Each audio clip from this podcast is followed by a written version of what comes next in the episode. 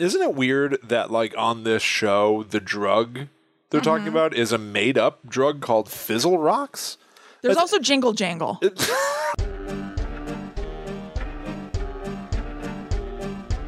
Hello, welcome to Guide to the Unknown. I'm Kristen. And I'm her little brother William.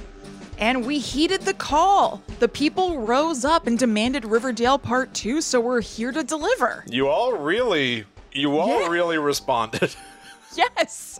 I was really glad that you all enjoyed it. I mean, Will and I, I believe when we ended the episode, we were a little bit nervous. Like, I think Will was like, Is that okay? And I was like, I, I think so. Is it not? And then it turned out it was very okay. I, I really so man last week so we did Riverdale part one as Kristen kept referring to it I was not convinced that we needed to do more and so we of course said if everybody out there wants it we'll we'll do it well all week I've been getting people that have been saying that they want me to watch this episode or that episode or react to the current season which as we're recording I think is having its finale tonight Yes. point is people wanted us to talk about riverdale more and so i have gone back um, uh, i've gotten back on that that school bus with all the kids wearing the letterman jackets I don't think they're riding school buses in Riverdale. yeah they're like driving their own cars and drinking Yeah. coffee Yeah. yeah, they're stopping. I mean, this is a popular teen show trope anyway, but like, you know, meeting up for breakfast before school. What Like, lounge? how early do you get up? what lounge is in that school because there are multiple moments where oh, they're just Oh, know. like sitting in a room with a nice couch it's like the the hogwarts like the gryffindor tower common room Yes, I know. It's a beautiful room with like nice leather couches. they go to a public high school I know. Well, it's apparently very well funded. Mr. Weatherbee must be doing a great job. I suppose And so. later, Mr. Honey. oh god i did see mr honey so You um, did? Oh, the Halloween episode was in the midst of Mr. Honey. in the midst in the midst of Mr. Honey sounds like sounds like a soft cover you might find in a store. In the midst of Mr. Honey. He also referred at one point just offhandedly to Mrs. Burble. That's his front desk person. Oh, I thought you were going to say that's his friend. Well, I think they're probably also friends. I'm going to go to my friend's Mrs. house. I'll be hanging out with Mrs. Burble. I think Mrs. Burble works the front desk at the high school. I'm pretty sure. Like Mrs. mom did for like a week. Sure. Mrs. Yeah. Burble is a great name for like a cat, Yeah, it is. right? Mrs. Burble. It's nice. It is nice. Okay. well, I'm going to give you dealer's choice. Would you prefer to talk about the Halloween episode that you watched first? Or would you prefer me to go into the Black Hood or Gryphons and Gargoyles? Oh boy. I think uh uh uh oh boy. All right. I might need to get the Halloween episode off my chest. Okay. Is that all right? Although, you know That's what? no, no, no. all right. Let's go with the Black Hood because this is what you claimed was going to be a cliffhanger at the end of the last episode. So let's do you're it right, first you're here. But for some reason, you set up a cliffhanger and then revealed what the, the subject was and even gave away the serial killer's name. No, I said that the cliffhanger was going to be a serial killer. So eh, you can't just say there's a cliffhanger. I'm not going to tell you what it is. Nobody knows what the hell that means then. That's not a cliffhanger. And then the only thing I gave away was his name. And like, if anything, that just makes it more enticing or who gives a crap. I feel like you gave away the identity of the killer and I feel like you gave away multiple things. No, I didn't. I did not give away the identity of the killer. Also, from listening to last week's I? episode, you you, abso- I have? you absolutely gave away who the killer is because I know it, and there's no reason why I should have this in my head. But You um, must have forced my hand. yeah, sure. Kristen, the information about who the serial killer in Riverdale is lives in my head rent free. Stop saying that. So- you keep saying that. only, only to you. I know, I know. The only person I use that phrase with on this show. use it so much. So, from listening to last week's episode, also, we referred to Riverdale as steamy like a thousand times. Really? Yeah, we keep using the word steamy in last week's episode constantly. I'm very surprised to hear that. yeah. I mean, it definitely is steamy for sure, but I I don't even remember us talking about like sexual material very often. So I'm surprised to hear that steamy even came up that Oh, much. well, the show is undeniably it's it's an apt term. It is a steamy Yeah. show.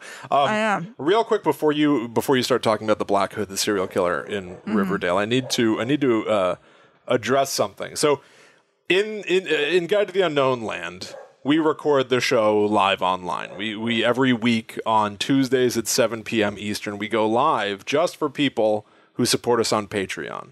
On patreon.com slash gttupod, which is why I'm able to glance over at the chat and see that Brianna has written, if Will can survive all six seasons, we will crown him Maple King. I do. I, I, I, I wish I had a little crown right now. Maple King. I do wish I could just be wearing a little crown for this episode. That might make me feel show. better. Oh, that's so funny. Well, before I even go into the Black Hood, I feel we need to address the elephant in the room for anybody who's following Riverdale, because I'm sure people might be like, this is literally exactly in your wheelhouse. What's Right. going on? Why aren't you talking about it? So, as we record, as Will mentioned, the final episode of season, season six of Riverdale is out. However, William, I don't know if you even know this. This season isn't a normal season of Riverdale. This is a five, they keep referring to it as a five episode special event, and it is called Rivervale. So does it even count as a season? I don't know. I guess kind of. So it's completely separate from the continuity. And it is just um I mean the the episodes within this season 6 are connected. Uh, but you could also look at them each as individual stories that are narrated by Jughead acting like um what's the Twilight guy's name? Twilight Zone. What the hell is Rod Oh, Serling? Rod Serling. Yes. So Jughead always narrates the show anyway, but it's just in voiceover. But here he's like coming out from behind the Riverdale town sign and like has his hair combed like a nice guy and has like a suit on and is talking right to camera and stuff and will like pop back in at the end. So and it so it's all horror themed what's going on right now. That is why I wanted to mention it in case anybody is, you know, aware of this in real time and you're like, I can't believe you're not talking about Rivervale. We may get to it eventually. We don't want to Riverdale everybody out, and it's too much to smush all of this stuff into one episode. Um, but I am aware of Rivervale keenly, and we will get to it eventually. So good news. Part two two's barely begun, and Kristen's already teasing an inevitable part three. Correct. Probably not for a while unless there's an uprising, because I fully understand that maybe not everybody, including Will, wants to talk about Riverdale constantly. It's just Riverdale December now. This is Cage Tober all over again. not for me because I'm having the time of my life. yeah. Not a problem for me. Um, I was ensconced in this anyway. So, okay. So, anyway, that's the deal. I just want you all to know that we do know and we'll get there someday. So, but let's talk about the Black Hood.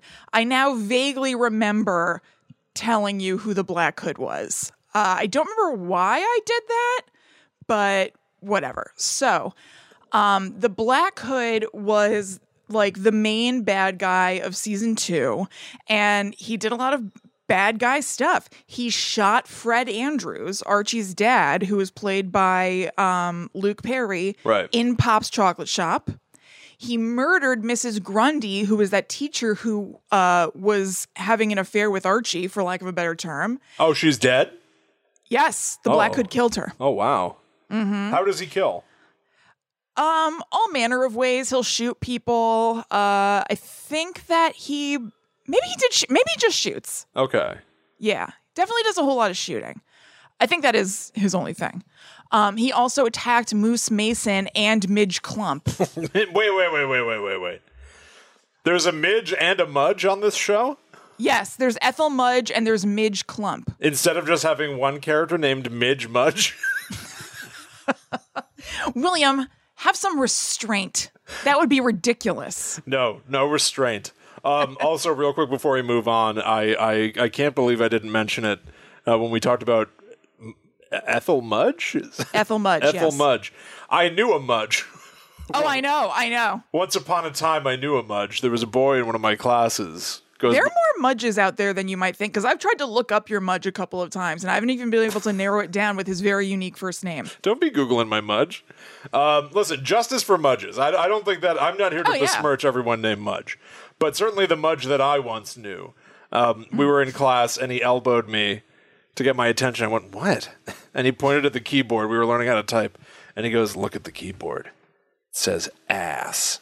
Because A and S are next to each other. And I went, It's as. And I looked back. I got back to work, and I from that moment on, I knew I did not like this Mudge. He was a hell of a mudge. Mudge hives, Mudge Hive, rise up. Mudge Hive, we're eating tonight. Uh oh. I hope I don't get stung by the Mudge Hive. the Maple King's been attacked by the Mudge Yeah. Hive.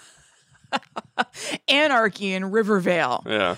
Um. So, all bad stuff. So, all of the Black Hood's victims um, either lived on the. Now, remember, there's the north side of Riverdale, which is like the right side of the tracks, and the south side. That's where the south side serpents are.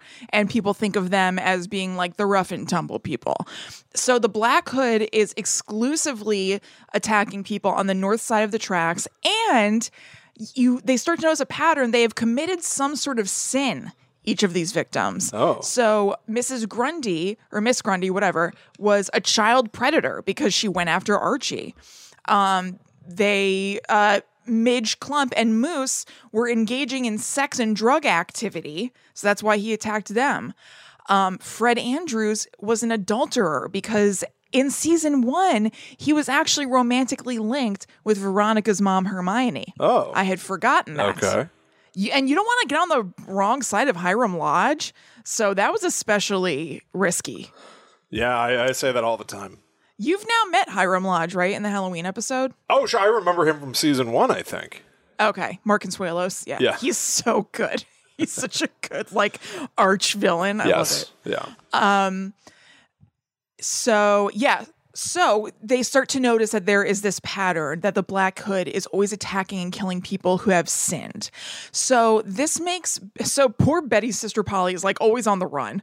Um, because and this time she leaves because she's worried that the Black Hood is going to kill her next because she was an unwed mother, pregnant with her own cousin's children, without knowing that. Because if you'll remember from our last episode, Jason and Polly had twins together before that they knew that they were cousins. Right. Yes. Um, So at one point, th- so the Black Hood is terrorizing the town. This is not good. Everybody's like living in fear. And he sends a letter to the town. And this is all very reminiscent of the Zodiac Killer. First of all, sending a public letter um, for everybody to know about. And also, he looks like the Zodiac, um, mainly in that he's, you know, the, Z- the Zodiac wore like kind of a hood over his face for some of the killings. And so it's the hoodie he's wearing is it's not exactly Zodiac, but it's not just like a ski mask, you know? Isn't it weird that the Zodiac, as far as I know, I mean, I'm not a historian of, of the Zodiac killer at all. Isn't it weird that he also he wore the black ski mask, but he mm-hmm. also seemed to have crafted a smock? Yes, yes, For himself. absolutely. At that lake killing, he's wearing like like LARPing gear light. Yeah. I feel like he's wearing like a burlap thingy that had the Zodiac marker on it. Yeah, That's he's dressed like a sack of potatoes and he put the Zodiac symbol on it. pretty much. So yeah, he got all dressed up to do that. He did that once? He got don't all know. gussied up? I'm not sure. He didn't he didn't get all gussied up every time. He at least was gussied up that once. Or do we not know if he got gussied up every time because there was a living victim at that lake murder who could tell the police that he was dressed this way. Oh no, I don't think he was gussied up other times because sometimes he was killing people in like semi-public situations. Right. So people would have noticed somebody dressed that way. So I guess that's how Yeah. Right. So I guess that's how we know he wasn't gussied up every time. Now, does the black hood is is what's his costume? Is it fully exclusively a black ski mask over his face? Does he have any Pretty much, other pretty much. No, no, just all black clothing, black gloves, as you would think, like, you know, kind of trying to leave no trace and hide in the shadow style. And then um, the black hood. Yeah, see, I think I think I kind of want more. There was a, a moment in the Halloween episode that I watched where two people are walking down a hall, and I think Betty has a moment of like, "Oh my god, it's them," and it's it's it's you know high schoolers, but one's Oh, yeah. one's dressed like the Black Hood, and one is dressed like the Gargoyle King. Uh huh. Okay. Probably. and and so like basically the kids in town are almost you know just the way that you know in in the scream movies kids will wear a ghost face costume in school to prank Right. everybody these kids are dressed like local monsters or whatever but the black hood i guess from the name it just seemed like it would be so much more mustache twirly and and and big Well, he, I mean, he does public things that are kind of big shows, but yeah, his his attire is not very showy, which frankly is probably smart for being able to get away with things. Right. You know, because if you're just dressed in all black walking down the street, nobody's going to think anything of it. And then you can just slip your hood on. If you're wearing that burlap Zodiac outfit, people are going to clock you a little bit more and wonder what's going on with that guy. True. So it's, you know, realistic and stealthy, but you're right, not a really splashy outfit. So let me tell you about some of the things that the Black Hood did to frighten the town. So he wrote an open letter to the town that said, This is the Black Hood. I am the man who shot the adulterer at Pops. I killed the child predator in Greendale. I shot the drug and sex addicted teenagers at Lover's Lane. Riverdale is not innocent. It's a town of hypocrites, degenerates, and criminals. My wrath is the price of your lies, your secrets, your sins. I will not stop. I cannot be stopped. I am the wolf. You are the flock. This is the bloodletting. You will hear from me again. Oh, all right. Yikes. The Wolf, I think, is a better name. Yeah, the wolf is a bear, especially because, um, so around the time of the Black Hood storyline, there was this really awful, lame storyline with Archie where he was kind of like a vigilante called the Red Circle. Oh, God. So, like, uh, why? It's it's too close to the Red Circle. I feel so. The wolf would be a lot better. Yeah, I, I, I very much agree. Also, in my Halloween episode, Archie dresses like a superhero named Pureheart. Archie is the worst part of this show, which is so weird because he's like the main character of the comics. He's like the person you think of, but Archie's storylines are almost exclusively duds. Why are they all terrible? why, why is it? Is it? I, I I don't understand why design the Archie stories have to suck. I don't know. I mean, maybe it's preference. Maybe some people are like, "Oh, I love the Archie stories." His stories generally have to do with like heroic like good guy stuff. Do good. and also like masculine stuff. So it's like Archie boxing, Archie in a football game, um, Archie, you know, defending somebody's honor. Now where I'm at right now, or sorry, I finished now, excuse me. But in um season five, which I finished since the last episode, it's Archie during the time jump has been in the army. Now he's a sergeant and, you know, he's friends with veterans and like they should call him Sargy. Sargy Archie. they should call him Sargy. Yeah. but like you know he's a good good guy and all but i just find it so boring so i basically as soon as i see red up on the on the screen i'm like zoom fast forward no thank you get me to anybody else there's like never anything of consequence going on with him Right. very strange unless he's like making out with veronica or betty Right. Um so, okay, so he sent that letter. Um, and you know everybody's scrambling trying to figure out who this is. And then finally they track it down. They figure out that the black hood is this man named joseph svenson. And so um, you know they they find him. He tries to escape. There's a scuffle yada yada. And he is killed by sheriff keller. So the town kind of breathes a sigh of relief. They're like all right the black hood has been vanquished. It's all good now. We're fine. Right. but then Yeah. Wrong. They are doing a high school performance of Carrie the musical when um, the body of Midge Klump is to say it's discovered is not quite right is unveiled during the performance having been stabbed and crucified. What? so like they you know they like change scenery or something and nobody knows it's there and all of a sudden this dead body is there. And they're like ah the black hood Crucified.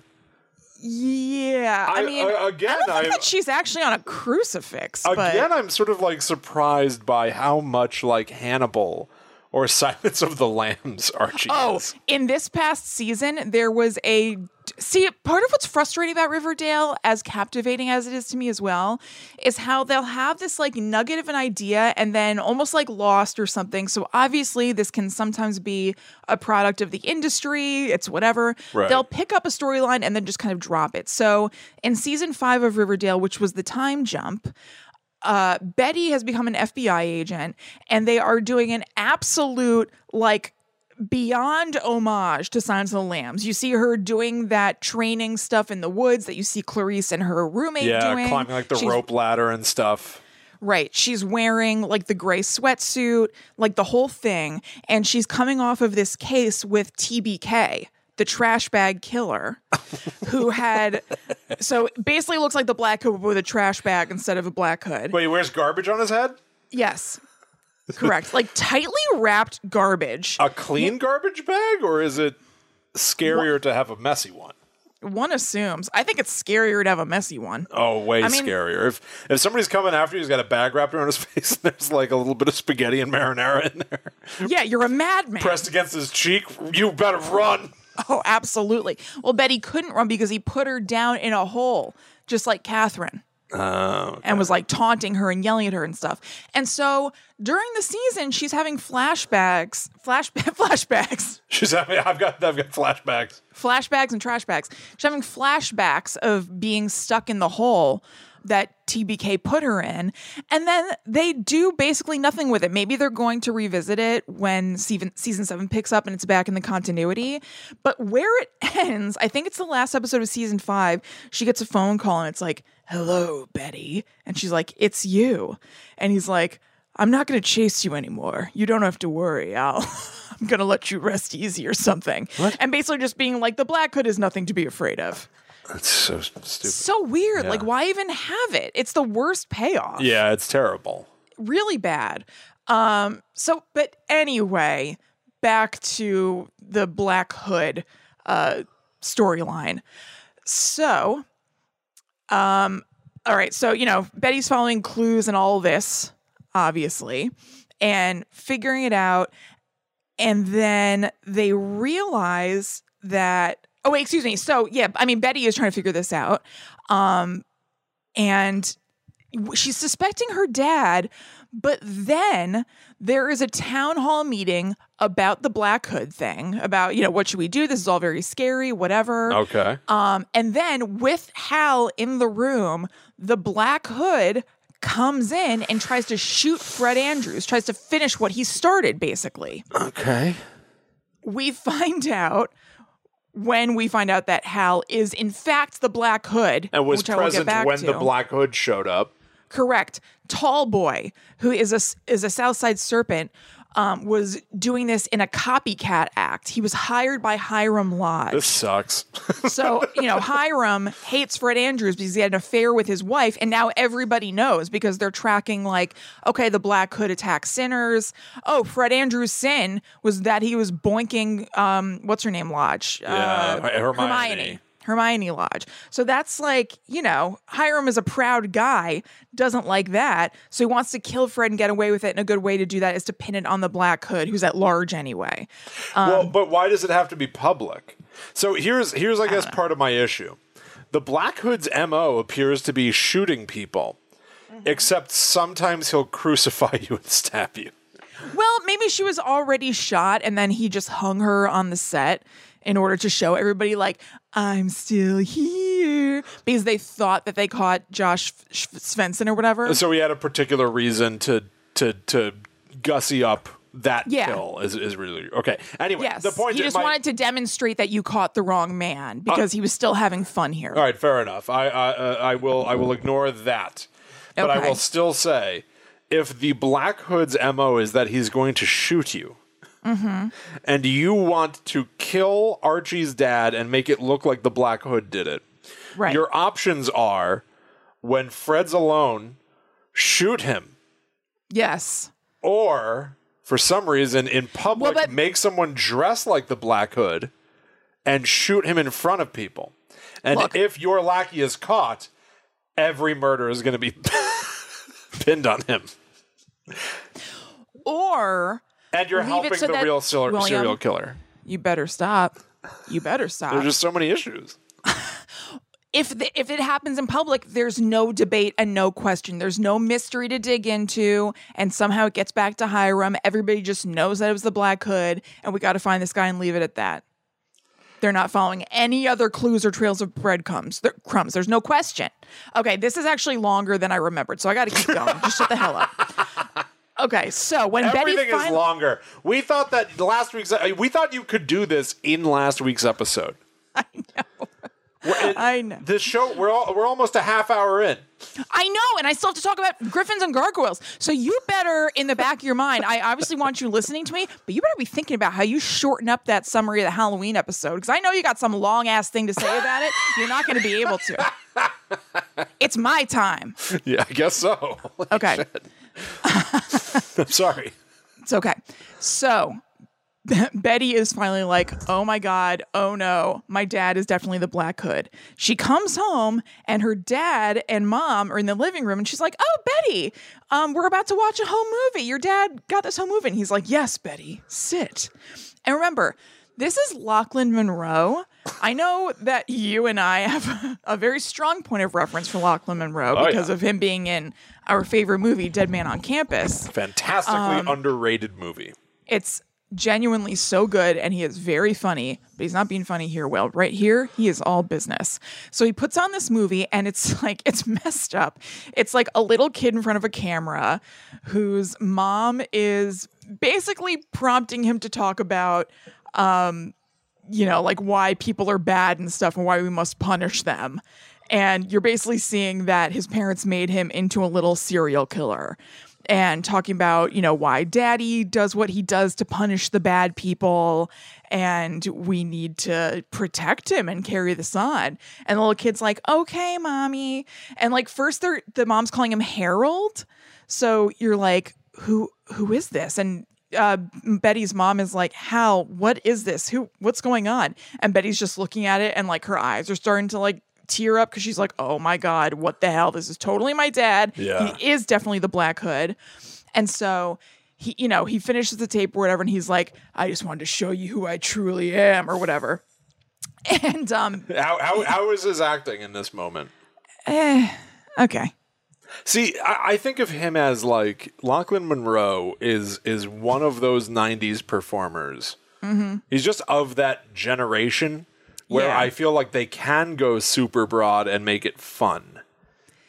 He's okay. Okay, I don't know. There there wasn't a whole lot of gravitas happening. I feel he's not a very gravitasy actor. He's a fun actor. yeah, he's a silly So guy usually. right. So you know, I think he was doing a perfectly serviceable job, but it wasn't like if uh, if FP unveiled himself as the Black Hood or something. Can you imagine? We've seen him do this sort of thing before. What a dream, Kristen. Is this what you were? Did you write? Did you like? Were you waiting for the moment that FP would be revealed as some form of mastermind? No, I actually haven't thought about that until I just said it out loud. Were you disappointed when he became a sheriff? Honestly, no. For people who don't remember, we're talking about uh, uh, uh, about Jughead's dad, right. who is played by Skeet Ulrich, who best known as Billy Loomis from Scream. yes. So it would be fantastic to see him fly off the handle and, and kill people or something, right? Right. Um, yeah, but no, instead they handed they handed off to Lochlyn Munro. Yeah. Um, Uh, I, I, I, I, don't know. I, I don't know. Okay. Well, let me tell you. So he's like, he's like, who am I, Betty? And she's just like looking at him like, "Uh," and he's like, say it. And she's like, you're the Black Hood. And he's like, that's right, or whatever. He's like, and now I'm gonna kill your mom. So then um, he starts strangling Alice, and Betty is able to get like the um, the fireplace shovel thing and whack him over the head with it and get him to stop strangling Alice or whatever. And they they get away. Um, but Oh, excuse me. Before he does that, before he does that with Alice, he tells them the whole deal. He said that he Joseph Svenson, who they killed thinking was the Black Hood, did do some Black Hood stuff, but it was only because Hal blackmailed him into doing it. You see, Joseph's family was killed by Hal's dad, who at the time was known as the Riverdale Ripper. Oh, So, um, Reaper, excuse me, the River, Riverdale Reaper. So, when Hal was a kid, there was a serial serial killer about doing basically the same thing, and it was his dad who went by the Riverdale Reaper. Joseph's family was killed by the Riverdale Reaper, and um, Hal was able to convince him not to tell because he was the remaining, you know, survivor and he knew who it was, but Hal somehow convinced him not to reveal that it was his dad. And then he was still able to like boss him around and stuff their whole lives. So he made him do Black Hood stuff. Um, so, so that he would like take a fall or something. Interesting. I, Um, I like the name the Riverdale Reaper. Yeah. I like that better than the Black Hood. Yeah, it is better. You're right. Um, so Hal became the Black Hood because Riverdale was a town of sinners who needed to die. He was basically continuing his father's work. And unfortunately, Betty's speech at the town's 75th anniversary jubilee, where she said that the town has to do better, made reminded him of the promise that he made to his mother that Riverdale would do better and that he would make it do better. So Hal picked up his father's sword, so to speak, and continued his father's work. So he had been lying dormant all Correct. these years. All these years. And then his daughter said something that made him realize I must rise. Now, and and he didn't like his father say, "Betty, you will be the next generation." Well, no, but here's the thing. We haven't even spoken about this yet. Betty has a dark side. They refer to it as Dark Betty. She sometimes takes All things right. a little bit too far. Later on, they find that there is a serial killer gene that can be passed down, and Betty possesses this serial killer gene. What scientist made this? Probably diag- Dr. Curdle Jr. Who- Probably Dr. Curdle Jr. Dr. Curdle? yes. How's that spelled? Curdle or Colonel or Curdle? Curdle, like curdling milk. Dr. Curdle. Junior, yes. There was a Dr. Curdle Senior. I can't remember what happened to him. But Dr. No one Cur- Jr. has been with us for years now. No one knows what happened to Dr. Curdle Senior. No, I think I think it was a known thing, but I don't remember what it was. I bet somebody killed him. Does anyone miss me? Junior? But his son is like a perfect, like skeleton, creepy looking guy, Dr. Curdle Jr. What do you mean he's perfect? what, what do you like mean you know by how that? Lurch you know how Lurch was perfect for that role? oh, the performer who played Lurch was perfect for the role. Of Lurch, yes. Okay, in the movies, person- Carel Struycken. Huh? I don't know. Either one. This person is a perfect Dr. Curdle Jr. Okay, all right, that makes sense to me. But just to remind you, what you said is he's perfect. you said Dr. Curdle Jr. is perfect. He's a skeleton. So, something like that. okay, understood. That's all you need to know. No questions. yeah, no notes. Uh, all right. So I hate to tell you this, Will. Don't say what. It's not great. Okay, so Hal is arrested. Okay. And he's in prison. They do a Silence of the Lambs thing where he's in a cell like Hannibal Lecter. Oh my god! But it's locked And- Munro.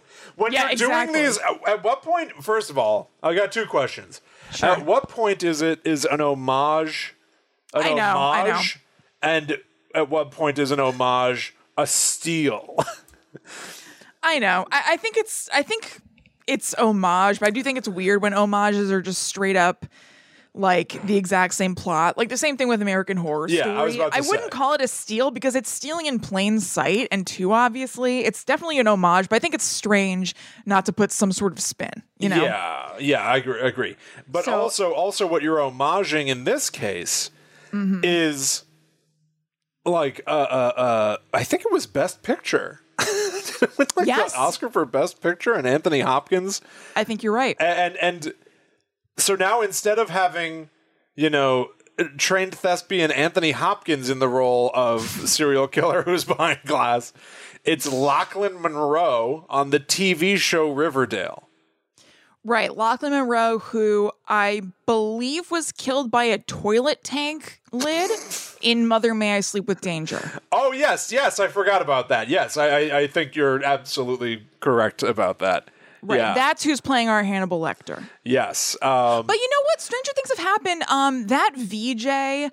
Oh God, I'm blanking. What the hell is that guy's name? There's a guy who's getting Oscar buzz right now, who was an MTV VJ who's really goofy. I'm gonna look it up as we're talking because I don't want to drive everybody crazy. Simon Rex. I just remembered. certainly anybody can do anything. Real. Yeah. I'm not. I'm not here to besmirch Lochlyn Munro. I know. I know. really my point is they've picked as the thing they want to echo and homage and presumably do a good job at is one of the greatest movies ever made. it's just never going to be a favorable comparison. It's always going to be I mean, it's a very, very silly show. I know, I, I know. I, don't It's think true. they're probably trying to do a serviceable reenactment. I just don't. I just don't understand. I guess maybe this this may be a weakness of mine. I don't understand why you do it. If you're like, yeah, yeah, yeah, I know we can't do this well, but the point But we is, can make it. But we can make it's fun. the point is, it's not going to be any good. you know what I mean? Like, I I just. mean, it's kind of that, but it's just like it'll be fun. I don't right. think that they would explicitly say, you know, we'll do it and it's not gonna be good, but who cares? But it's just like it's goofy. We're on a goofy show. It'll be fun. It, people recognize it. Okay. It's fun to me. Okay, so mission accomplished. I mean, right. it's it's just silly. you sitting know? there clapping, saying saying yay every once in a while. Yay for this. Hooray. Okay. Anyway, this is what I, I did want to have to tell you. So it is eventually revealed that Penelope Penelope Blossom, Cheryl's mother, is actually the true mastermind behind Hal's Black Hood activities. What? How? Why? So this guy's a hypocrite. You just explained plenty of motive and everything. All right. I know. It's uh, gilding the lily, as they say. So, okay, so he's killing people who are having affair- affairs, and yet he's having an affair with Penelope Blossom, okay. um, and she is wanting to get back at the town through Hal as the B- Black Hood because they have taken everything from them. Their maple empire has crumbled to dust by this point to maple sugar I was gonna instead say of syrup. The maple got all dried out and crusty on the cap. Right, it became sugar. It turned into that maple candy that's like really gross. Do you know what I'm talking oh, about? Oh yeah. Um, Yeah. So, yeah, so she wanted to punish the town of Riverdale, and using Hal as the Black Hood is just the way to do it. Right. Now, Hal comes to a sticky end in the maple forests around Thornhill, uh, which is the like main manor is there so there's thornhill and there's thistle house. Thornhill i think is the greater estate name and then thistle house is like one of the houses within it that the blossoms own.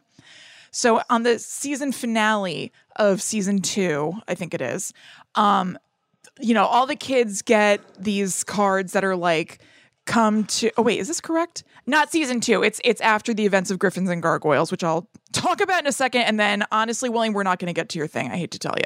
We'll do it next week. yeah I mean, I would And then the I week would. after that.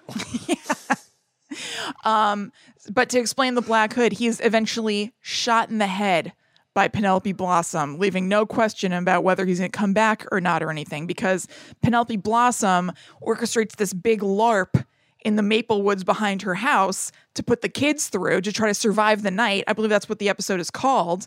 And so, like, bad guys will pop out at them, and the Black Hood is one of the bad guys to pop out. And she wants to force Penelope Blossom, wants to force Betty to shoot her father in order to get through this next level or something. And um, Betty shoots, but she's, but uh, yeah, so Betty shoots, and then Penelope's like, You shot to maim, not shot to kill, and shoots him in the head. What? And Betty's like, No. So that's what happened to the Black Hood. Wait, why why did Wait a minute. Yeah. Did th- they saw Penelope do this? Yes, she did it right in front of her. Why did she if she was willing to kill Why'd she put the ki- why'd she put children through this? I don't know. I mean, why do these children do anything? No, no, no, no, no, not the children, not the children this time. No, no, I know. Why did Penelope put the children through this? If she was willing to, why? I don't know. Why? Why'd she want to kill him? I don't know. Her madness had progressed. I don't know. Progression of madness. Yes, that's the reason. That's another. That's another novel. What was the first one? In the midst of Mr. Honey. In the midst of Mister Honey. that's my version of uh, killing Mrs. Tingle. In the midst of Mister Honey. Would it be a weird career move if I just tried to write a romance novel called "In the Midst of Mister Honey"? Now, W- William, I invite it. in the I midst, encourage you. I'm signing that over to you. I had a number of horror projects I was working on, but then,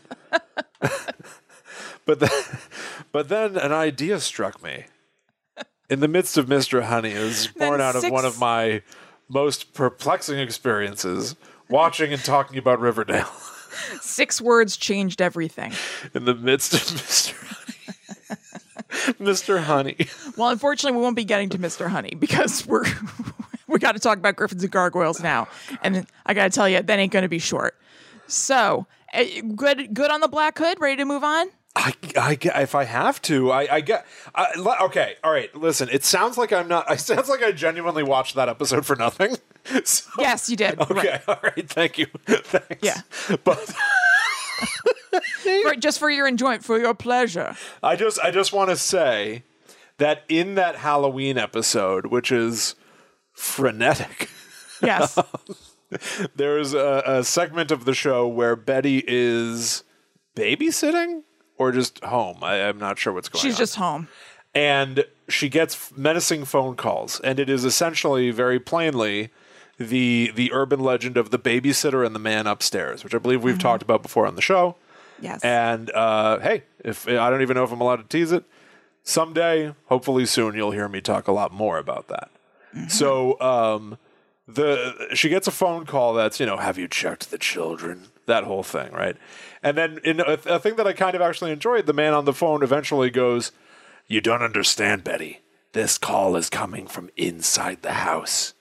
So Yeah. he does the twist reveal on himself, which I kind of enjoy. Although I, I guess Ghostface did that, and and, Yeah. and better.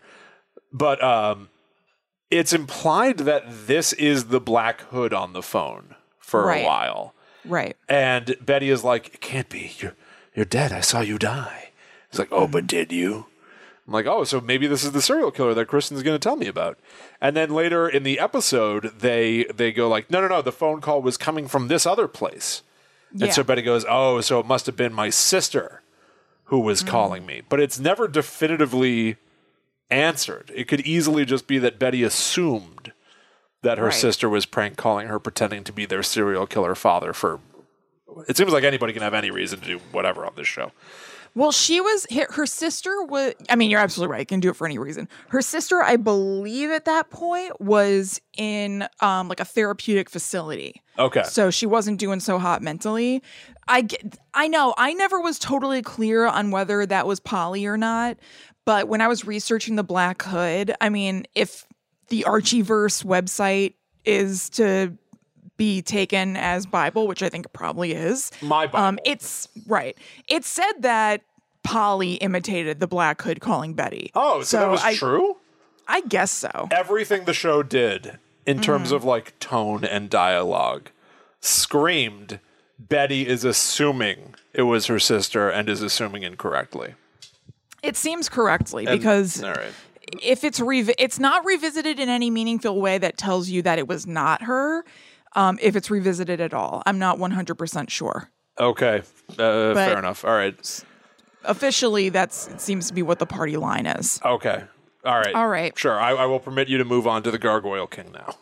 Okay, thank you. So I just now almost again called him the Goblin King. I am always thinking of this as the Goblin King, but that's actually Jareth from Labyrinth, Of course. which is hard to say. Yeah. Um Jareth Labyrinth. From Labyrinth. yeah. It sounds like it sounds like his name is probably Jareth from Labyrinth. When you Yeah, say you're he's right. Jareth from Labyrinth. I just have a I just have a list. Yeah. Um Okay, so there is a game that is kind of ripping its way through Riverdale called Gryphons and Gargoyles. Now this is a clear Dungeons and Dragons spin-off. They even call it G&G instead of D&D, which people call Dungeons and Dragons a lot. Um so the game originates, we find out, not right off the bat, I'm not telling you this in complete sequence, but to give you an overall view of how Gryphons and Gargoyles works. We find out that it was developed by misbehaving children um, at the like nunnery asylum place Oh. that they send bad kids to in town. Sister Woodhouse explains this to Betty at one point. Uh, she says, quote, misbehaving children have been brought down to this room. There's a room in the asylum with a giant gargoyle in the center of it. And apparently, back in the day, they would just put kids in that room for like a timeout and it would scare the hell out of them because there's this like giant menacing gargoyle statue there. That's So weird. like as a punishment, you just have to look at a gargoyle statue. basically. Uh, misbehaving children have been brought down to this room since the asylum opened. That statue scared them into submission. Some of them, the more disturbed ones, created a fantasy realm, a game to cope with the fear of the one they'd named the Gargoyle King. We embraced it as a therapeutic tool, and it worked because it embeds itself in the minds of the players. It makes them complacent, it focuses them. So, this is a game that was developed by emotionally disturbed teenagers. Mm-hmm. And the game's quests and role playing scenarios seem specifically designed to foster delusion, paranoia, and violence. It's like a, you know, scary, messed up game. So it catches on at Riverdale High when gameplay pamphlets just randomly show up in all of the lockers, and kids are like, What is this? This seems cool, and start playing it. The parents of Riverdale are freaked out when they find out about this, and they say, This game is dangerous. Don't play this. Don't mess with it. And that gives us a flashback episode where the kids are all playing their parents back in the day with Mark Oh. Cons- with Mark Consuelos' son playing him, who looks exactly like him, and it's awesome. And they're playing Gryphons and Gargoyles and like dressed all 80s and everything. I remember this. This is one of the things we watched uh, for American Hysteria. Okay, all yeah. right. Um, so when they were doing this, they called themselves the Midnight Club because they would meet up in the middle of the night because it would make the game extra fun and spooky to play the game. And it was very much breakfast clubby because these were these were people from like different walks of life Right. who wouldn't necessarily hang out together, but they just enjoyed playing Gryphons and Gargoyles together. Like Hermione Lodge was a big nerd. Hiram Lodge was already kind of like a little like gangster bad guy. Um, Penelope Blossom was kind of nerdy. Fred Andrews was pretty pretty much Archie, like all American. Um, Betty's mother, uh, Alice, was actually a serpent at that time, so she was like a biker lady. Um, and FP was like a biker dude. They were high school sweethearts, so very fun to watch. So they meet up as the Midnight Club, um, and part of the game is that you drink this blue drink that's called Fresh Aid as part of the game from like a goblet. Like it- it's like blue Kool Aid, like drinking the Kool Aid Okay. and it has drugs in it that are called fizzle rocks. Oh God. So they get all messed up on fizzle rocks and like scary things will happen. You know, people are hurt. There was like a death, you know, somehow tied up in like gryphons and gargoyles sweeping the school, fizzle rocks in the drink sweeping the school. And so then gryphons and gargoyles was banned because of all the havoc it wrought. Isn't And it weird? so for them to see it back again, they're like, "Oh no, it's happening again." History is repeating itself. Right. Isn't it weird that like on this show, the drug they're talking Mm-hmm. about is a made up drug called Fizzle Rocks? There's also Jingle Jangle. That's another drug. Jingle Jangle. Yeah. Who is marketing these drugs? It seems to be working They- because they have an ep- like an epidemic of each of them. It- it's- these they, they sound like they would be on like Fraggle Rock. Like you know, Gobo gets into Fizzle Rocks. Uh, you know, like I, I don't know. They retain parts of the G. Willikers sort of vibe of the Archie comics in surprising ways. It's fun, to, you see. I did notice that everybody has CRT TVs. Oh, okay. Yeah, people don't seem to have like flat screens. In the Halloween episode, part of it was uh, everybody received a, a tape of somebody filming their houses from the outside, like you mentioned Ah, last the week. auteur. The auteur. And Jughead goes at one point, he's like, but why VHS tapes? Why something so anachronistic? Mm-hmm. And I was like, "The- your your entire world is anachronistic. Everyone's you know driving like fifty seven Chevys and and Yeah. saying and, and taking jingle jangle. I why VHS tapes? I don't know. Why did, why does anything happen? Why do you wear a little crown hat? why do you do anything? It's a good question. Why bother pointing out one weird thing? Who knows? Who knows? You just go for the ride in your 57 Chevy. Yeah. So, um, also we find out that Hiram was giving the Midnight Club Fizzle Rocks in that blue drink Fresh Aid because he was making money off it. He was already getting a little drug scheme going back then, already getting his beak wet at the expense of people who are supposed to be his friends. How do you make wanted to- money? How do you make money by secretly giving drugs away? I don't know to get people hooked on it or something. I don't So know. did they cut? But but they didn't know it was him. I don't know, William. Don't So how how would they, how would he get repeat customers if he's secretly doing this? I don't know. I mean, it, it ended up being like the whole school that was like hooked on the blue drink and fizzle rock. So maybe eventually somebody was like, "Oh, I can get you that stuff," and Hiram always makes a little off the top. I don't think you need to have a long, drawn out secret process. All know. I'm saying, I don't I, don't, I don't expect you to answer for this. I'm just trying to point out that the economics of Fizzle Rocks, mm-hmm. they don't add up. He probably. Yeah. he's probably in the red. He lost a lot of money on Fizzle Rocks. Yeah, probably probably slammed his hand down on his big mahogany desk with that picture of him himself behind it. He has a picture of himself on his desk. Does he have a picture? No, behind his desk. Does he have a picture of himself? There's definitely a picture of Veronica. Pictures, like an only oil pictures, painting. of, many pictures of himself. on his desk, all facing in. There's no room. There's no room to write anything. There's no room for paper. He doesn't need it. His lackey's doing his business all the time, so he can just there. he can just look at his beautiful self. Yeah. Um, All right, so the kids are now like all super duper into G and G and the whole thing, and kids in the town are being killed by a creature called I even wrote the Goblin King uh, by a creature called the Gargoyle King who leaves runes carved in their backs. So William, Whoa. remember Dilton Doily that you were talking about last week? I'll never forget. Dead, Dilton. Do- He's dead. dead, Oh. killed by the Goblin King. Oh, Dilton. I mean, Dilton Doily. would get get wrapped up. He was like an early adopter of G and G. Feels right for Okay. Dil- Dilton Doily.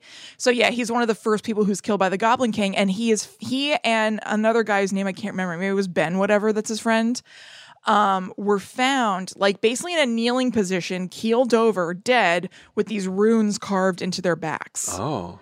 So I think Betty finds them and bring them brings them to Doctor Curdle Jr. Wait, she finds the dead bodies and I think so. I think so. carries them? unclear. But anyway, Dr. Curdle Jr. definitely takes a look. Okay. Also, their lips are blue, so that's like a tell that they have been playing G and G, and they have been drinking um, the drink with Fizzle Rocks in it. Right, of course. Right. Uh, so fine. So this keeps happening basically for the season. You know, like they're they're trying to track down the the Gargoyle King. He's escaping right away. And I should mention the Gargoyle King is basically this like hooded figure with a maybe like a cow skull for a head and then these big branches branching out all over the place. So not That's cool. exactly branch arms like a snowman or something. You don't really see his arms. It's almost just like there's like a, a branch, um, like a cowl all behind him or something. Yeah, that that's kind of fun. That's a little uh a little Blair Witchy, right? It's totally sweet. The Goblin King looks awesome. And at one point, like Hiram is in his office and, and being like, ah, yeah, you know, one day I'll rule this town again and you'll help me. And he's like looking all like, you know, slick and fancy and normal like Hiram. And then they pan over and it's just like this Goblin King thing. And you're like, he's talking to something that looks like that. First of all, he is in with the Goblin King. This doesn't feel like Hiram at all. This isn't like slick and flashy. And also, he's talking to this thing. We- Whoever's in there, why are they wearing that while Hiram's talking to them? It's so awesome. Just privately together. Does Still- Hiram does Hiram not know who the Goblin King is? I don't think he does. I don't think he does. I think they were like working together because there's a basically the whole time not the not the whole time, but Hiram like really wants to kill River, Riverdale and like unincorporate it because he has money tied up in a project for S- Southdale, I think it is, Sodale. So he wants everybody to have to like move and work in Sodale because then he'll be like the king of it. So he basically just wants to like ruin Riverdale however he can. So the Goblin King, I think, is like another way to do that. But but what I'm sa- But does he know who it is? I don't think so. No, all right. I don't believe so. So th- that's like it's just a Batman villain then. It's just weird. It's Well, weird to we work know- with like the Riddler, yes, he is absolutely just like working you know. with the Riddler. Yeah, Right. he do- he doesn't know who it is, but they're serving his needs. So he doesn't really need to know. If they keep running around and doing dirty deeds done dirt cheap, then he can still get Riverdale to not be a town anymore and push everybody into Sodale. Right. Okay. All right. Sodale's a weird name. Yeah, Sodadale. Sodadale. Okay. So finally, we get to the finale of this season that I talked about before. She's invited all of our main characters, all the kids, to her house and, you know, gets them to come there under some sort of duress. I don't know, threatens them, whatever.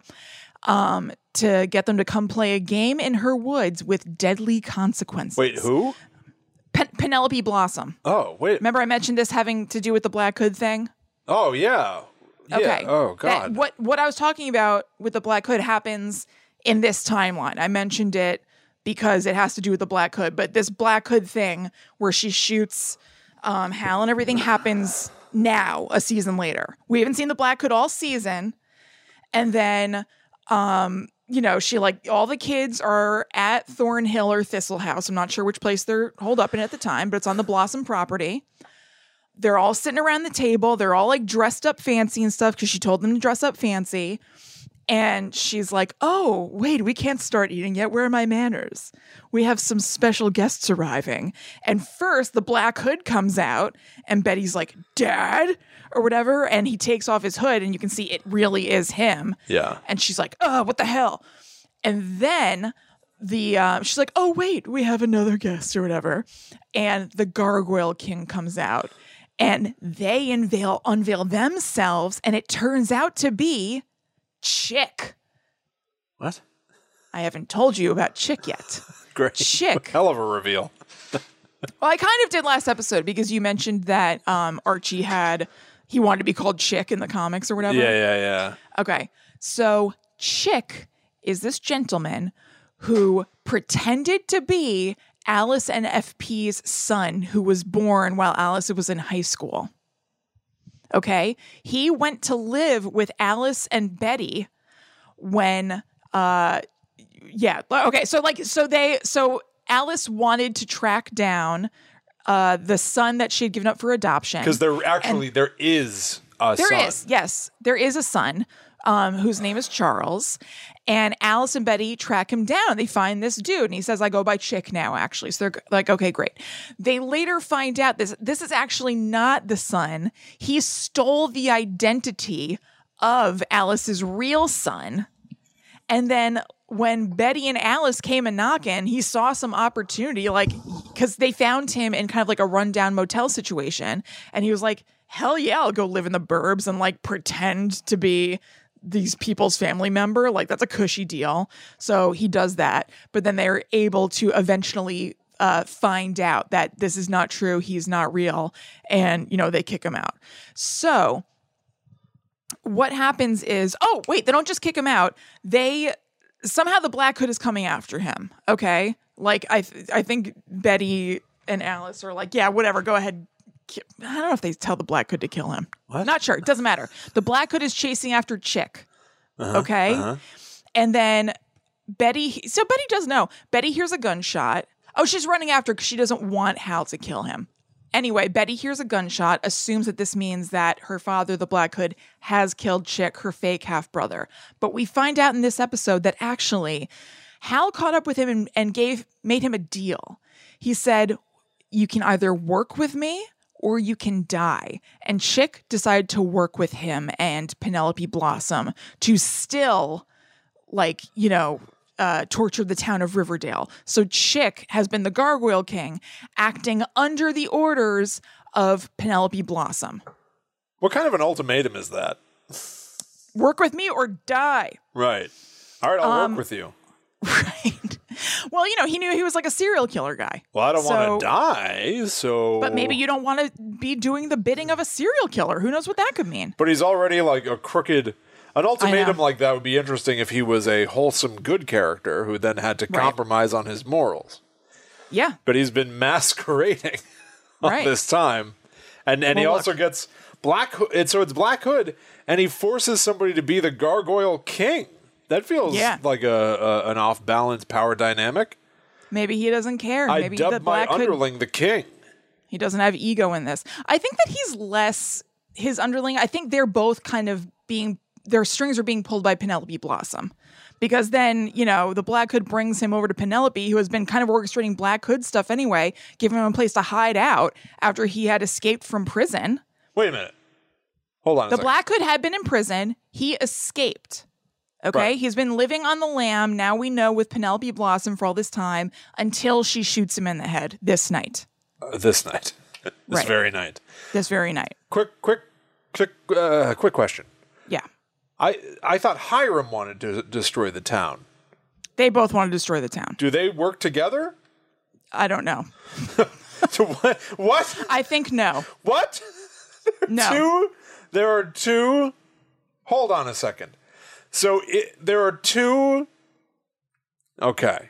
You, William, you've got it exactly right. You're answering your own question. The answer is yes. There are two like monster men in town: the Yeah. Black Hood and the Gargoyle King. And The Black are- Hood has been dormant during this entire Gargoyle King reign. What season Okay, so it really, I don't know, like three? All right, but there's also there are two Lex Luthors in this town, Yes. right? Yeah, I wouldn't call her a Lex Luthor, but she definitely is like a mastermind. He is more Lex Luthor because he's like a rich, like slick guy. Yeah. And um, she has been operating in shadow. Okay. And they're not So- working together. That seems No. surprising. They, No, they they're seem to have not. the exact same goal. Mo. I know. I, I don't know. Uh, also, she had Chick, who was blonde, color his hair red, and she's been calling him Jason because Jason is her son who died. right. Yeah. as you know. So at one point, um, Jason was like a red herring gargoyle king because somebody said that they saw somebody with red hair, uh, you know, somehow in connection with the gargoyle king, and they said it was Jason. And everybody was like, "How could that be? Jason is dead, right?" Yes, he is, but Penelope has fashioned Chick into a pseudo Jason. So this guy, this this this chick, Yeah, his thing is pretending to be somebody's baby boy. Anyone's. yeah, I'll yeah, pretend to be Alice's son. I'll pretend to be Penelope's son. I don't care. yeah. Basically, he just wants to to be able to like live in a house. He's a serial impersonator? Yeah, you could say that. Yes. It's weird. Right. Well, you know, he got to live in a big house at Thornhill, but after that, he goes to the real big house, jail. Oh, oh, oh. Because, So- like I, Yeah. like I said, you know, sh- she invited the kids there to play a deadly game in the woods. That's when, to refresh your memory, she shoots the Black Hood right, in front of Betty, right. and then you know somehow it's all wrapped up, and they're caught, and Penelope and Chick are put into jail. Okay. All right, deck cleared for new season. Yeah, exactly. Like, like Mm-hmm. that. That really is all it is. You know. I, Yeah. I we've wrapped up this storyline. Where are we going to go next? well, Because all the questions are answered, the, the, even if sometimes the answer is because. the Gargoyle King then is not a, a terribly interesting character. Mm-hmm. Wait a minute. Remind me. Why is he giving people fizzy rock? I don't know, just like to destroy the town and like kill kids. but all right. If he's not from the town, why does he know about gryphons remember, and gargoyles? He's acting under the steam of Penelope Blossom. Oh, so she. so he, yeah, he wasn't independently as Chick, just doing all this Gryphons and Gargoyles stuff. Maybe Penelope and Hiram were working together somewhat because I think that he had a lab that was creating fizzy rocks again. lab. just like back in the day. And then Veronica like destroys his lab. But so maybe that's that how stuff. they. Veronica? Oh, Veronica destroyed the lab. Yeah, she destroys her father Hiram's lab, Okay. which was producing the fizzy rocks when she finds out. So I guess in a way, maybe Penelope and Hiram were kind of working together, but he does he wasn't there at the dinner as like we're unveiling our grand plan together. But maybe she came to Hiram and was like, "We're gonna need some fizzy rocks going." Well, that's a hell of a show. Yeah, hell yeah, it's a hell of a show. And guess what else is? This one. it's at its conclusion. We've made it. I I I, I took notes on it. I watched about Yeah. an episode and a half. I watched the Halloween episode, and as a surprise, I also watched a Christmas episode because I figured tis the season. and I won't be talking about them now No, because everything If- on Riverdale takes too much time. if ever. It all just takes too much time. Can I Yeah. just? Can I just? Let me just do a quick uh, glance at my notes to see if there's William? just one. Th- no, we're. Uh, um. Okay, I've got. I, I. I'll share exactly one thing. Okay, great. All right, two things. I'll share exactly two things. Okay. All right. Uh, there was a subplot in the Halloween episode where a couple of guys TP Mr. Honey's classroom. And Mr. Honey makes them clean it up all night. And in the morning, when they go out, it's Reggie. Reggie's the guy that TP'd the classroom and, and, and Right. has to clean it all up. In the morning, Mr. Honey and Reggie walk out into the parking lot together. And Mr. TP's like, Say, what happened to that car over there? And Reggie's car is covered in toilet paper. And it looks like Yes. it rained, so it's all like sopping wet toilet paper. So it's it's clearly Mr. Honey TP'd Reggie's car. So Yeah. it's it's it's the appropriate comeuppance. It's a Right. little playful, Yeah, but at the end of the fun. day, your car is fine. It's just wet toilet paper. Reggie starts going, "My car! What, what, what happened to my car?" I'm like, "Just pull the toi- toilet paper off your car. It's the it'll be it's the same car underneath the toilet paper. It's not going to look but like this forever." Yeah, but now it's all messed up. So I think very temporarily. car people don't like that. I worked at a place where this guy was like super obsessed this? with his car. No, no, no. This was uh, a story that People was People don't like this. yeah. So there was this guy who was like super duper into his car, and uh, one time, there my my coworkers TP'd his car, and he also had a little replica of his car on his desk, and they also TP'd the replica. That's pretty funny. Yeah, and he was apparently pissed. That's pretty. It's pretty funny to TP the replica as well. Was it tiny toilet paper Yeah, they like they put it into like tiny strips. to to scale? Toilet paper Yeah, scale. yep. That's fantastic. Yeah, it was awesome. That's that's that's terrific. I know. Uh, and the and the other thing that I wanted to share is um, this seems to be part of the the the string of episodes where Cheryl has dug up her brother's corpse. Yep. and her girlfriend insists that she's making up stuff whatever there's a dummy that's moving all around the house like you talked about last week she's like i know that you're doing this cheryl and then Yeah. she's with cheryl at one point when the dummy shows up and they're like nana rose? The dummy moved. She's like well that's your brother julian's ghost. And then Yeah. cheryl's girlfriend goes i knew it. You and nana rose are working together. It's like this is said with such drama when it at best could be you know like you and your gra- you and your grandma are both doing this. But no it has to be you and nana rose have been working together haven't you? Like it's Yeah, so right. it's just so much you and nana rose uh boy also all right Oh, last thing last thing last thing Okay. in the in the halloween episode there was a whole subplot where jughead's being bullied at like a prep school Oh yeah. and I they- actually had a because we're talking about Riverdale so much. I had a dream that I went to this like a nightmare that I went to this prep school recently. uh, i don't think he would do well with this No. So there's an urban legend about the stone stone, Stone wall, Wall. Mm-hmm. 4 is that right yeah the stone wall Yes. 4 so four students at the school who disappeared without a trace and one of the preppy kids is like hey jughead you might be able to make it the stone wall 5 Yeah. and then later that night jughead is drugged and when he wakes up he is buried alive in a coffin Mm-hmm. so he spends the entire Halloween episode trapped in a coffin, which is kind of fun. Yeah. Turns out the coffin is in his teacher's office, and he's been he's arguably fine, but I mean he's been in a coffin all mm-hmm. night. And the teacher shows up and lets him out. and is like, Jughead! Like lets him out. And he's like, Whew, that must have been rough. Don't take it. Don't take it too hard, though. And I was like, Teach. Yeah. This kid was in a coffin in your classroom for like twelve hours, and your immediate reaction is like, "Don't take it too hard, son." Anyway, yeah. I right. say all that because later Jughead is on the phone with Betty and they're dating, Mm-hmm. and, and he's like, The only thing that got me through it was thinking about you, babe. And he goes, It just made me feel like if I was truly lost, you'd be the one to find me. And she goes, I would, Jughead. I would find you.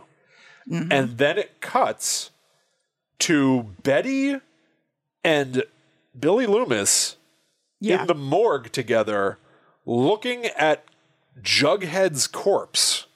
Right. And and Skeet Ulrich, Billy Loomis starts like kind of crying a little bit, like sobbing. Mm-hmm. And then it just that's the episode just ends. I was like, Yeah. why are they are they're they're they're they're like you know doing like a flash forward to show that Jughead is gonna die? They do that that whole season. It pretty much like always ends with that kind of flash forward. Like Jughead will die. Right. We're gonna do the impossible. You you believed a man could fly. Now you'll believe a Jughead might that die. Jughead can die. and uh, so I was like, "Well, uh, damn it!" I was hoping to watch this episode and then go sit down or something. Were but you standing? yeah, I was standing, I was standing, I can't wait till I can sit again. standing in the living room with my face an inch from the screen the entire for an hour. But so I was like, oh, man, I just wanted to be able to walk away from this, but now I have to Google this. And it, it just turns out Jughead faked his death. Yes, correct. That's- and that's Betty it. and FP were in on it. So FP wasn't actually like crying. He knew the deal. Well, wait a minute. Then why'd they show a flash forward where the only people in the room are the three of them? If you know some, this Oh, so that that was Dr. Wait, so you might have seen Dr. Curdle Jr. then because Dr. Curdle Jr. was in there and he was in on it too. Wait, does Dr. Curdle Jr. look exactly like Betty? Okay, so I feel basically like I saw Betty and Skeet Ulrich.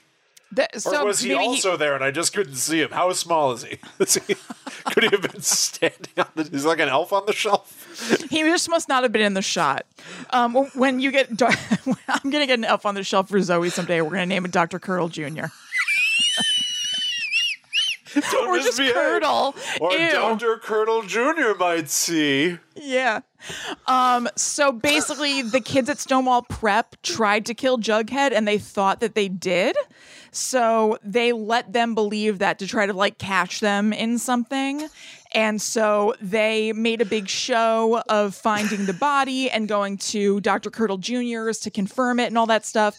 And so the bad kids from Stonewall Prep were at the morgue or something and um like ran in the room like they busted in the room or something and they saw FP and Betty like looking at Jughead's corpse. Oh, Okay. And so they were like, "Oh, so we did kill him." So they had no choice but to act, even though it might have only been the three of them in the room. They still had to act like they were distraught.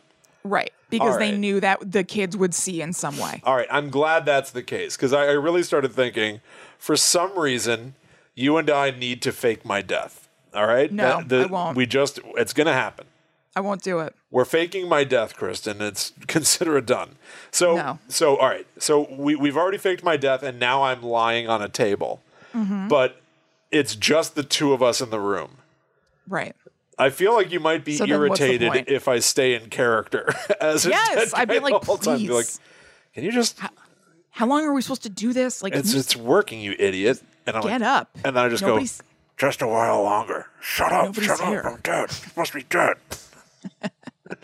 All right, William, I have a surprise last thing for you. This is something that people requested. Oh, on okay. online. Okay. People wanted me to read you some of the more ridiculous names in Riverdale. Just just for you to know. I can't wait. Yeah. All right. Okay. Yep. Um, Let's see here. And a lot of them are like gang names um, in the Sure. Serpents, and also there's a lot of alliteration going on. of course. So we have Sweet Pea. I don't know if you've met him. No, I like it though. No, No. Sweet Pea. Is he a Okay. big tough guy or like a little guy? uh, medium. Ah, big mistake. He's got to be really big or really little. Yeah, no, he's somewhere in the middle. Okay. Fangs Fogarty. Is that the the given name? Uh, yeah, I guess so. There's there's no quotes around everything. I hope that's an old lady. I want that to be someone No. like grandma. no, Fangs Fogarty is like a hot serpent who um dates Kevin. A hot serpent. Okay. Yeah. Um, Monroe Mad Dog Moore, Love it. Nick St. Clair. He's a fancy boy from the city. He's bad. That is the exact right name for that character. Totally. Brett Weston Wallace. Oof. Get it? Brett. Oh, Bret Easton Ellis. Yep. To what Brett end? Weston for Wallace. to what for what purpose? Who cares? No purpose. Just to be weird. Mm-hmm. Purposeless. Purposelessness. I guess Brett. Or I think sometimes what is you know you could interpret as purpose purposelessness is just a bit of fun because I heard that and I was like oof, but also I enjoy it. So I guess you know Bret Easton Ellis. Uh Uh-huh. huh. You East Easton. You can make that the opposite. Weston Ellis Mm-hmm. Wallace. There's not an opposite of Ellis. So sure, just something that sounds like it. Yeah. And then they just kept Brett. Yeah. Well, you wouldn't understand that it's a Bret Easton Ellis thing if there wasn't something of it in there. yeah, but I, I I don't need to understand it anyway. Like, Trent Weston Wallace. That's the Oh, no. who that's cares? that's stupid. If you're gonna do this That's and make it a stupid. breast. It is. If you're trying to do a Bret Easton Ellis takeoff and you make it Trent Weston Wallace, it's too no. Just make it Brett. all right. I'm gonna. I'm If, gonna if, if this person's name was Trent Weston Wallace, we'd be talking about this and you'd be going, so just make it Brett Weston Wallace then. I mean, I disagree. In an alternate universe. I, I didn't say it. So, um, uh, real quick, I, I wanna, I wanna. Uh, so, I, I does everybody what was that show? The Black Tapes. Yes. Remember that the fiction podcast, The Black Tapes? Super fun show.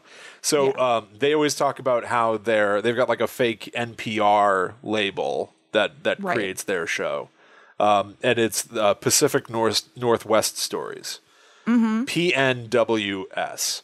There was a time where I wanted to do a parody Yeah. of the Black Tapes, and it would be presented by the Atlantic Northeast uh, station or whatever. That's right. So, and, and we would always refer to it as um, Anus Anus. uh, uh, and our West Coast affiliate, Penwis. It's very. Pacific Northwest stories and Atlantic Northeast stories. It's Never also did it, a real obviously. deep cut. Oh yeah, nobody would understand. It's like, but it's funny to say. yes. Oh, it totally is. So I never used it, so I'll just use it here. Why not? All right. Yeah. Right. Now you've used it. Yeah. Um, Farmer McGinty, who was played by Tony Todd. Really? Yes, it was a one Oh. episode thing. Oh, that's fun. All right. Yes. Monica Posh, Aunt Cricket. And wait, Ant Cricket? Yep, Aunt Cricket. Lenny the Butcher Kowalski, Okay. Principal Featherhead, Oh. Junkyard Steve, Ooh. Pop Tate, we know. What? Pop Tate? Pop- Yeah, Pop Tate. He owns Pops. Oh, Pop Tate. I thought his name Yeah. was Pop Tate. Oh, no, no, no. Pop Tate. Sorry. Which sounds like something that you'd keep in your wallet. You know, like when people like in the 50s had their like nitroglycerin pills. yes, They're like, yes. he's got a bum ticker. Where's his Pop Tate? Somebody grab the Pop Tate. yeah. Um principal Waldo Weatherbee. Love it. Yep, great. Ben Button. That was the name I was trying to remember. Yes, of course, Ben Button. There's a gang member named Baby Teeth. Ho- Baby Hog, Teeth. Hog Eye. No, don't blow past Baby Teeth. The only way it could possibly be better if his name was Baby Tooth. I know, Baby Teeth. I remember I, I remember texting Mike about that because Mike used to watch this show too, my friend. And I was like, Baby Teeth, what the hell is going on? Baby Teeth. Um, Hog Eye, Okay. War Baby, War Baby. and I've saved the best for last. Okay. there was a uh, a mob kingpin who wor- worked above Hiram Lodge, or maybe as colleagues or something, whose name is Papa Poutine.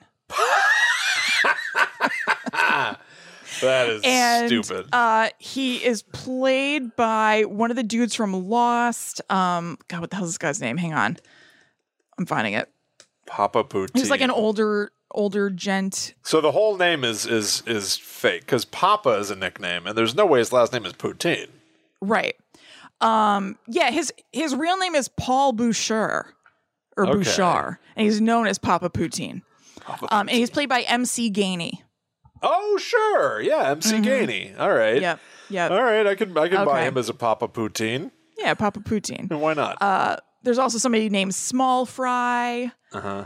And that's a really big guy. So that's kind of what you were looking for before when you asked about um who was it? Small Fry is actually a big guy. Yeah. Yeah, Mm-hmm. yeah, yeah, yeah. Yeah. Okay, so that's it. Now we're done. You never really have somebody named Big Fry. Yeah, Who's Big small Fry. guy? It's because it's a Loomster. You're absolutely right about that. The standout for me Mm-hmm. is baby teeth. I know. How could it not be? Because you know he's got baby teeth. He looks like a perfectly normal person. He, I, I, he should must have have at never gotten baby his tooth. adult teeth.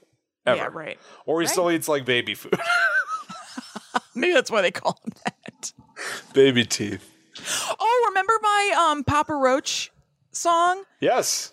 Cut my food into pieces. I still have baby teeth. Baby teeth. you said that like it was a, like a spelling bee. Yeah. Remember my parody, baby teeth? Cut my food in two pieces. I still have baby teeth. Baby teeth. I've also been Baby watching a lot of Sesame Street, and they do a lot of repetition there as well. Maybe that course. that parody, cut my food into pieces. I still have baby teeth. That could be on Sesame Street. You're right. How do I get Gonger to sing that? I know. Oh, if only it were 2003.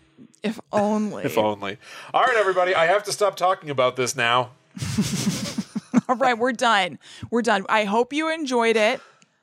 You know, that's that. So, if you would like more Guide to the Unknown, and or if you just like to support the show that we put out every week for free, you can go to patreon.com slash gttupod. And we have a few different tier options there. You can choose either to get the show every week, every other week, or every four weeks, depending on what you'd like to donate. And we have tons of bonus shows to date that you get access to as soon as you join. And there's a Discord full of really awesome people.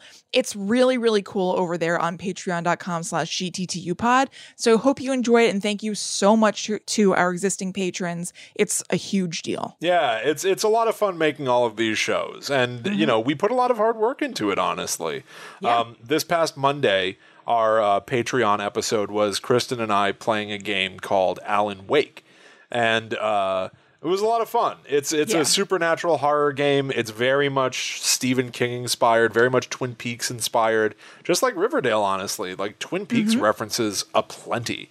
It is. Mm-hmm. Oh, yeah. Betty is Agent Northwest. Cooper now. Now? Yeah. hmm She's an FBI agent. Oh, in in Rivervale. Uh, well, in current day Riverdale, I guess in season five. I Oh, guess oh, oh, oh probably oh, in like Riverdale where you are, too. Where you are watching it. Well, I don't know. I mean, I'm already in Rivervale. I've already watched a couple of episodes of Rivervale. It's too complicated to even ask a simple question about this show. When You're the right. answer Okay, is so like, anyway, just- let's when the answer going. is like, uh, well, it depends on when you're asking. it's like, All right, finish her up. Finish her up. Uh, anyway, anyway, go go there. Go go patreon.com slash gttu pod. Um, if you join us on the demon level, you get a bonus show every single week. Um, this coming Monday, our episode is going to be for people starting at our banshee level. Demons will get it as well, and uh, I'm I'm really looking forward to it if we can pull off what I want to do. Um, so make sure you sub- uh, you subscribe and yeah, thank you all so much for your support. You can find links to all things Guide to the Unknown at gttupod.com, including links to our merch, previous episodes, um, and especially to our social media at gttupod. That's a great way that you can find out when we got brand new episodes on the feed. And if you want, you can even chat back with us individually. Yep, I'm at Chillin' Kristen. I am at the Myth Traveler. The last thing I think I want to say is I noticed, and it was super fun, a few people have left us uh, really great Apple Podcast reviews recently. Oh, nice. Um, two of them reference Riverdale immediately. Um, This is Thief of Joy who says, I'm one of those people that hate watches Riverdale and I can't stop. A part two or more would be awesome. Well, it sounds like more is eventually Oh. on the way. Okay. And then this is from Q Code listener titled River Vale. Yay, you're covering Riverdale. I declare you watch the five episode standalone thing going on this season and do an episode on that. It's crazy and definitely Guide to the Unknown material. Will may even like it. Oh. We'll have to find out. I do think we're probably going to do that Rivervale season at some point in Yeah. the future. And the last thing that I, I want to say about Apple Podcasts is that uh, Miss Madisonova updated their review. They had already given us five stars, but they went ahead and updated it with this. And I think that this is just lovely because I think this review is genuinely from years ago, Madison. Yeah. Uh-huh. Update. I've been listening for years and still look forward to this every week. It's great and a comfort listen. Always helps when I'm having a rough go. Oh my God. Thank you so much, Madison. That's so nice. That that is that is truly unique. Somebody who already reviewed the show updating their review to say I still like it. It's Mm-hmm. incredibly uh, uh, kind and appreciated. Um, uh, certainly, I, I, I love hearing what people have to say about the show. And certainly, you know, I'm joking about being inundated with people wanting more Riverdale. It is it is uh, a rarefied air to have people that are. Uh, reaching out and asking us for more of anything. Thank you Mm-hmm. Yes. all so much for sticking with us and enjoying Guide to the Unknown. I, I really very It's much appreciate you. So nice and so weird and so cool. Thank you so much. Thank you. It's such a fun show to do, and it's it's just really wonderful to get to do it for people like you. So thank Yeah. you. Um, Yeah. All right, everybody. We'll be back next week with something that's not Riverdale. Don't worry. yeah, maybe. We will come back. What do you mean, maybe? no, I'm just kidding.